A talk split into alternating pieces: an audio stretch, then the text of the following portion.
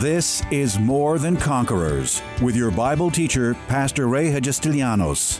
As a teaching pastor for almost 30 years, Pastor Ray's heart and vision is simply to build up God's army, enabling them to stand strong in their faith. As the senior pastor at Living Word Christian Church in White Plains, New York, Pastor Ray will challenge you today to begin your walk in integrity and victory, forever changing your life as transformed by the power of God. More Than Conquerors is supported by the generous gifts of listeners like you. You can find us online by going to livingwordchurch.org. Because knowing God, and not just merely knowing about God, is so fundamental to every Christian's walk of peace and prosperity on this earth, Pastor Ray has taught this series several times and takes the prophet Daniel's message of the people who know their God shall be strong and carry out great exploits very seriously. At the conclusion of these 10 days of deep study, listeners will see the Father's love in a whole new light, illustrating the very heart of the Father and giving us a wonderful picture of His true nature, which, among other wonderful attributes, includes generosity, compassion, mercy, intimacy, forgiveness, understanding, and a Father's love that's always constant, unconditional, and to be counted on. You will probably never hear a message on the Father's nature like this ever again, so Pastor encourages you not to miss even one day of instruction. Once again, here's Pastor on Attributes of Our Heavenly Father. The people who know their God are going to be strong. In other words, their confidence in God is not going to wane or dissipate because you or I are going through a difficult time or situation. The people who know their God are going to be and remain and maintain strength in who God is and who they are in God, and they will ultimately carry out great exploits or do great things in the kingdom of God, for God, and even in their own personal lives. Amen. It's important to know who God is and to understand the attributes of the living God. So we started our little study, and we'll continue on today. And the very first attribute that we talked about um, about, the, about the Father is that number one, He is the loving Father. You see, let me, let me try to explain it this way God does not possess love. See, now for some of you say, what do you mean God doesn't possess love? God does not possess love, He is love. If you are something, you don't possess it, you are it. He is love, He doesn't just possess it, He is a complete love demonstration to humanity. So if you want to know, if you want to know love, you got to know God. But there, there are so many people that know God but don't really understand the fullness of God's love. God's love, let me, let me, let me say this because this is so important. God's love is not dependent upon my performance or upon my good behavior. See, I, I, I use this illustration this morning. When I grew up, I grew up in the Catholic faith as a young boy. I went to Catholic school. I'm one of those who survived Catholic school. You know, and uh, I see there are some others here. Hallelujah! If you, if you, the only one can understand this is one who's been through Catholic school. But anyway, I survived Catholic school. But in Catholic school, where I was, where I went, I didn't hear a whole lot about the love of God. I heard more about the, you know, the fear of God. And they used that to kind of keep us in line and keep us under control. I guess that was their tactic. But in doing so, I, I really did, I knew that God loved me, but I thought that God's love for me was based upon my behavior or my performance. So, you know, when I looked at my own life, I looked at it sort of like this. If I did good, I did well, and I had good behavior, God smiled upon me. But when I didn't, God frowned upon me. Well, I come to learn from the scriptures that no matter whether your behavior is good or bad, up or down, whether your performance is good or not so good, God never stops smiling upon you. God's love is constant, it never changes, it never varies. God could never stop loving you because He is love. So, if you're gonna, if you're gonna be strong and do great things in life, you're gonna have to build it upon this foundation that no matter what, because along the course of life, there are gonna be some trip ups. Sometimes my behavior is not what it should be. Sometimes I surprise myself, especially when I'm driving down the road and somebody, you know, cuts me off or veers into my lane and, and I'm not thinking all of a sudden, you know, I think, oh, that stupid jerk. I'm like, whoa, wait a minute, that could be, that could be somebody from Living Word. I better be careful how I react and what I say, you know? Uh, even out in the, in, in the community, you know, my face is all over the place. People know me. I've been around a long time now. You know, I hope I'm around a lot longer too, but I've been around a long time and, and, uh, and uh, you know, people look at me out in the community. I got to be, I got to be on my best behavior. I see people checking me out. And I don't know if they're checking me out because I'm so good looking or because they recognize me. they recognize me from television, but you know, from the TV commercials. So I have to be on my best behavior. But sometimes I'm not. I'm going to be honest with you. How many of you were on good behavior all week long today? All, all week long this week? Anybody here make a mistake this week? Anybody blow it this week? All right, the rest of you are all lying, so now you can raise your hand too. Right? But you see, God's love for me is not based upon my performance or my good behavior. God's love for me is an established thing that never changes and it never varies. God will love me forever. Now, this doesn't give me, you know, the, the free, uh, the right to just live my life sloppily and do whatever I want to do and say, well, God loves me so. Well, that would be thumbing your nose at the goodness uh, and the grace of God. And you wouldn't want to live in that condition that place because even though God loves you, ultimately that's going to bring you down, that kind of attitude, because that's going to draw you further and further away from God. Does everybody understand that? But the very first thing we need to understand is that God is love. You know, in my beginning days, I think I shared this, I don't know, with, with group, but I, I've always been a faith teacher and I love to teach about faith. And someone once brought it to my attention and said, you know, before a person can really understand faith, they need to understand the love of God. And I, I didn't like it when I heard it, you know, but I thought, you know what, I think, I think there's some, something very, very true about that. How can a person put trust, because that's what faith is, it's trust, in a God whom they're not even sure loves them? They're not even confident or understand the love that God has for them. How could they put faith in them? How can they put trust? So, the very, very first foundation of growing a faith walk is really understanding and meditating on how much God loves you. Like I've heard people say, you know, well, I've disappointed God. Well, I understand where that comes from, and I understand that we can have that feeling that we've disappointed God. But really, the bottom line to it is, I don't. You can never disappoint God to the place where He would stop loving you. You could never disappoint God to the place where He would ever give up on you. You could never disappoint God where He would ever turn away from you. Now, often our, you know, our lives and are, are such that we do make some mistakes and we do do some things. But, but that kind of leads us to the second thing that we talked about. He's not only a loving Father, but He's a forgiving Father. There's nothing you could or I could ever do or ever do that would cause the Father to ever not forgive me. As a matter of fact, it's, you know, what, what, what you need to understand is when you feel guilty about something that you've done, that means that your heart is still pliable and soft in the presence of God. That means that you, you, know, you know when, you're, when you're really in trouble, and it's not with God, it's with yourself. Because when you, you, when you do those things that are against God's word or his will or his ways, you really open yourself up to the attack of the devil, and God really can't do anything about it. But, but, you, but, but when your heart is pliable, when, you, when you've done something, when you've sinned or you've made a mistake, and you feel sorry for that, you feel a sense of guilt or you feel a sense of shame or you feel I made a mistake and you know you made a mistake, you're still in a very, very good place because you, you, are, you are sensing and feeling the conviction of the Spirit within you. And therefore, you're, you're still in. See, see, it's not that we would ever not make a mistake.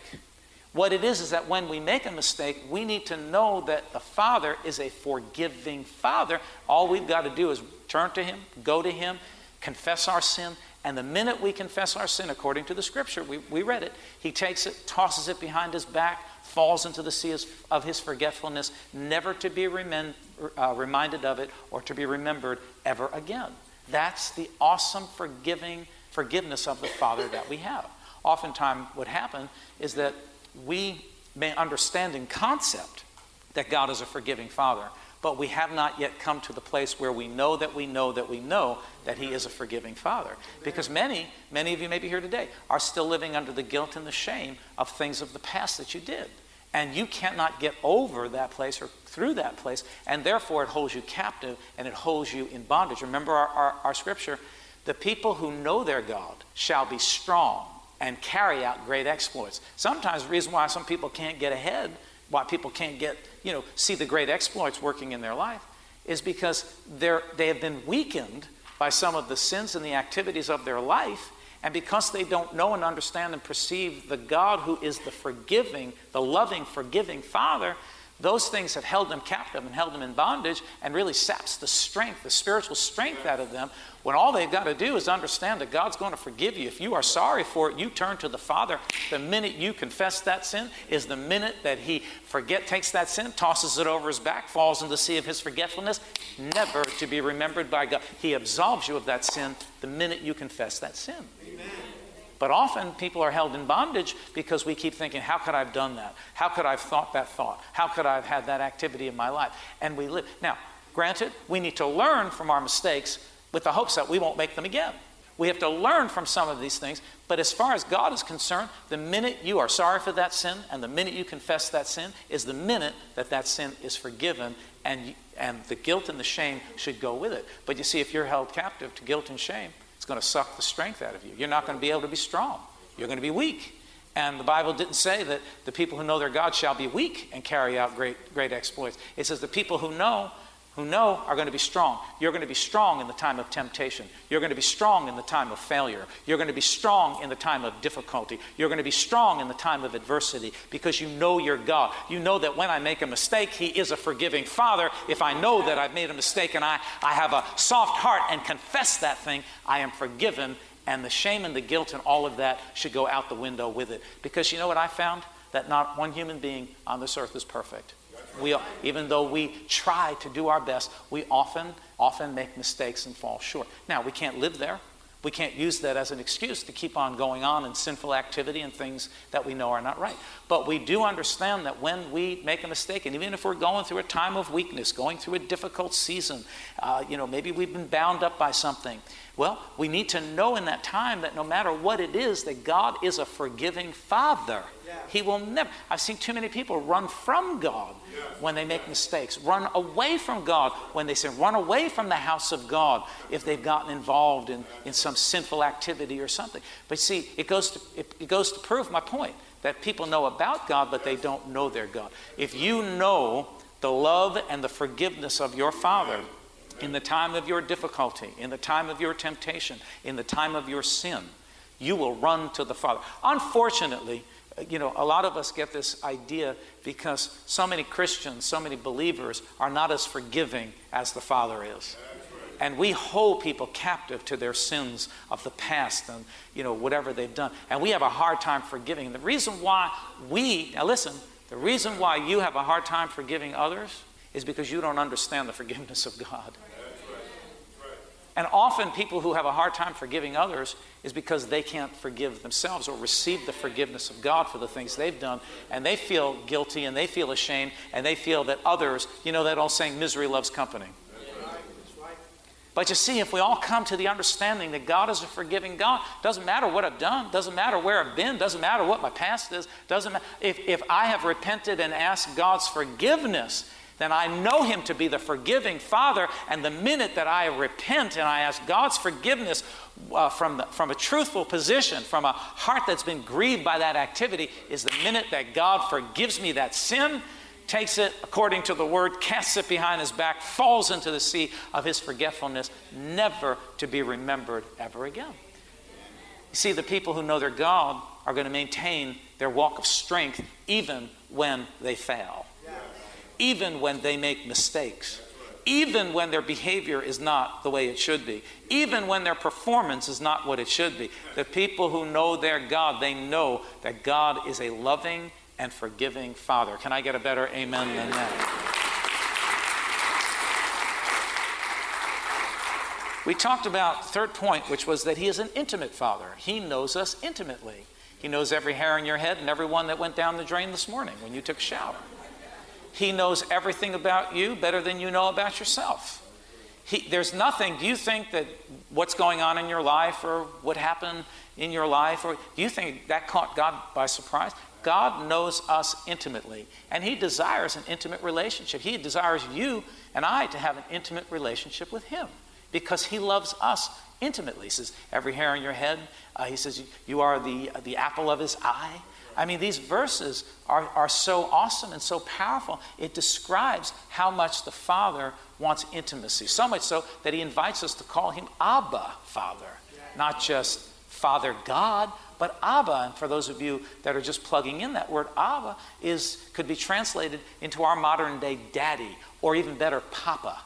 And he invites us. Why? Because he, he, he wants to be intimately involved with us and he wants us to be intimately involved with him.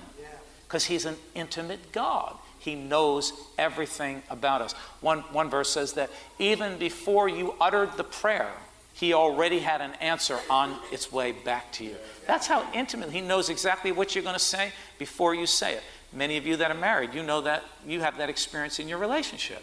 You can just look at each other. You know exactly what he's thinking. You know exactly what she's going to say. You don't even have to say. Why? Because there's intimacy. And that intimacy brings this understanding of how one's going to react or what one's going to say. God knows us intimately.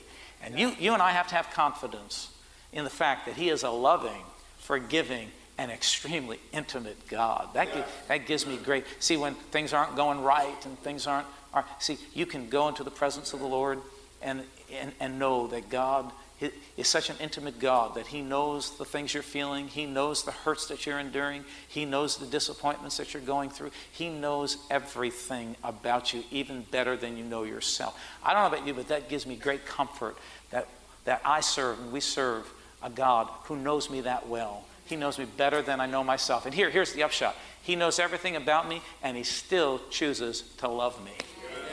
He still chooses to love me. That gives me great hope. See, some of you here, you don't look so lovely this morning, but God still loves you.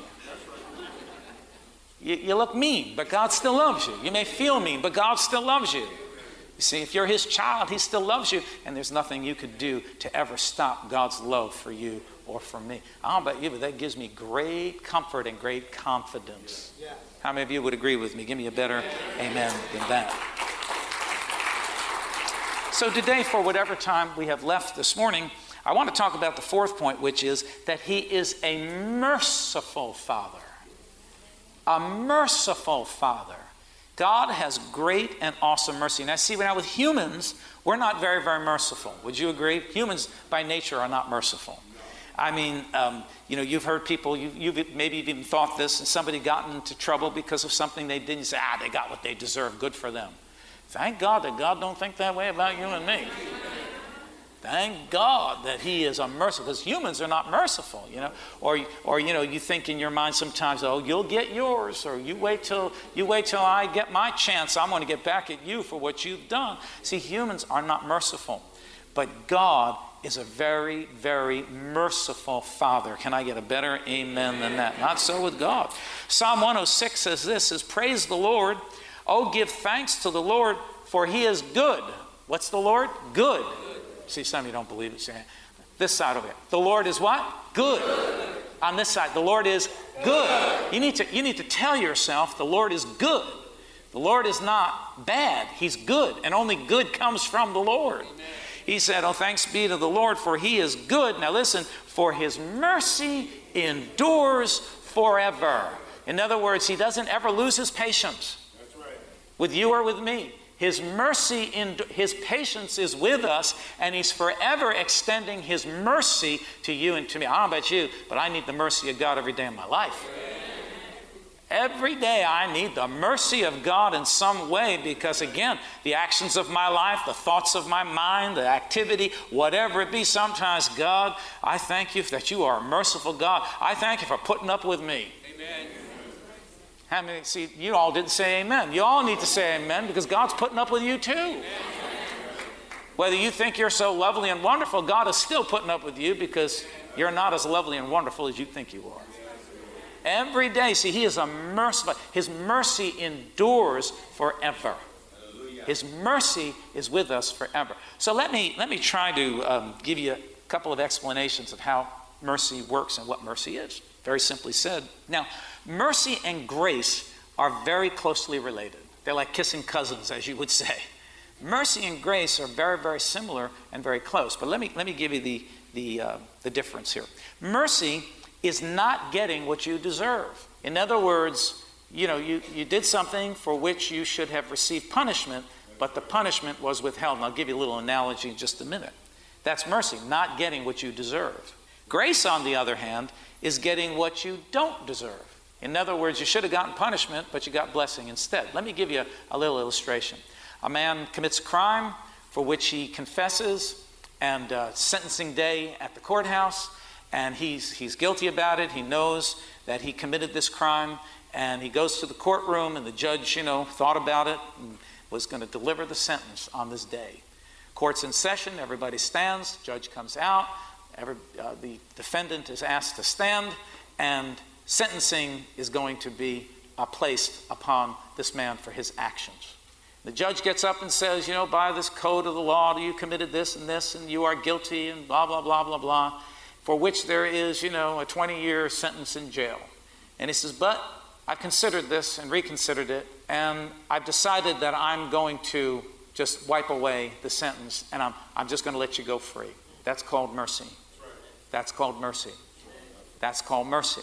In other words, he was guilty, he did it, he should have received the punishment that was connected to the crime, but the mercy of the judge overrode everything and said, It's my choice, my decision, because I'm in charge, it's my court, I'm the judge, and I can do whatever I want to do in my court, and I decided that I'm going to wipe away the penalty. You are free to go. That's mercy. Grace, on the other hand, is as this defendant is walking out free from all of the, the penalty of his wrong actions, the judge says, Hey, wait a minute. He says, Here's a check for $100,000. Go start your life over again. Grace is he got something he didn't deserve. He didn't get what he should have gotten, and he got something that he shouldn't have gotten. That's the difference between mercy and grace. And that depicts the nature of our God. Because you know what? Really, the long and the short of it is if this all depended on me and my goodness and my good performance and my good activity and my perfect chart, my perfect life, I would have failed a long time ago, and I don't deserve anything that God has brought or given to me in my life. Everything that I have and everything that I am and everywhere that I am, yes, it's a work of faith, but it is also a work of God's great mercy because along the way, I've not always acted the way I should have acted. I've not always spoken the way I should have spoken. I've not always thought the way I should have thought. My behavior and my activity have not always been what they should have been to warrant the kind of blessing that I have in my life. Now, how many of you can say, Pastor, I think you're talking to me? Because I think every single one of us here can say,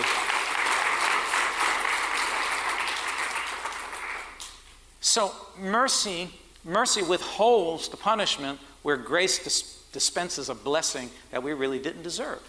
And, and I know, I, I know, you know, uh, thank God that we don't have to be perfect in order to receive the blessings of God in our life. Thank, thank God that, see, every other religion that I know of, it's, it's man trying to please their God in order to get their God to do something for them.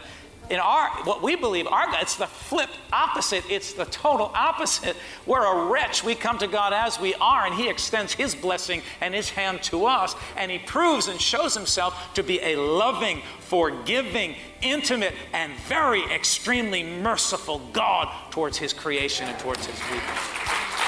Tune in tomorrow afternoon at 2 for More Than Conquerors with Pastor Ray. If today's message was a blessing to you, ask for your free CD of the broadcast for a gift of any amount to help support this radio ministry. Just mail your request with your check to More Than Conquerors or MTC, P.O. Box 8187, White Plains, New York 10602. Be sure to include the date of the message you're requesting. If ordering a complete Bible study series, a minimum love offering of $20 is appreciated. Identify the series and include the word series in your order. If you simply want to sow a gift into the work of the MTC Radio Ministry, go to livingwordchurch.org and click on the Give Online Radio Ministry tab. Or send your check to MTC P.O. Box 8187, White Plains, New York 10602.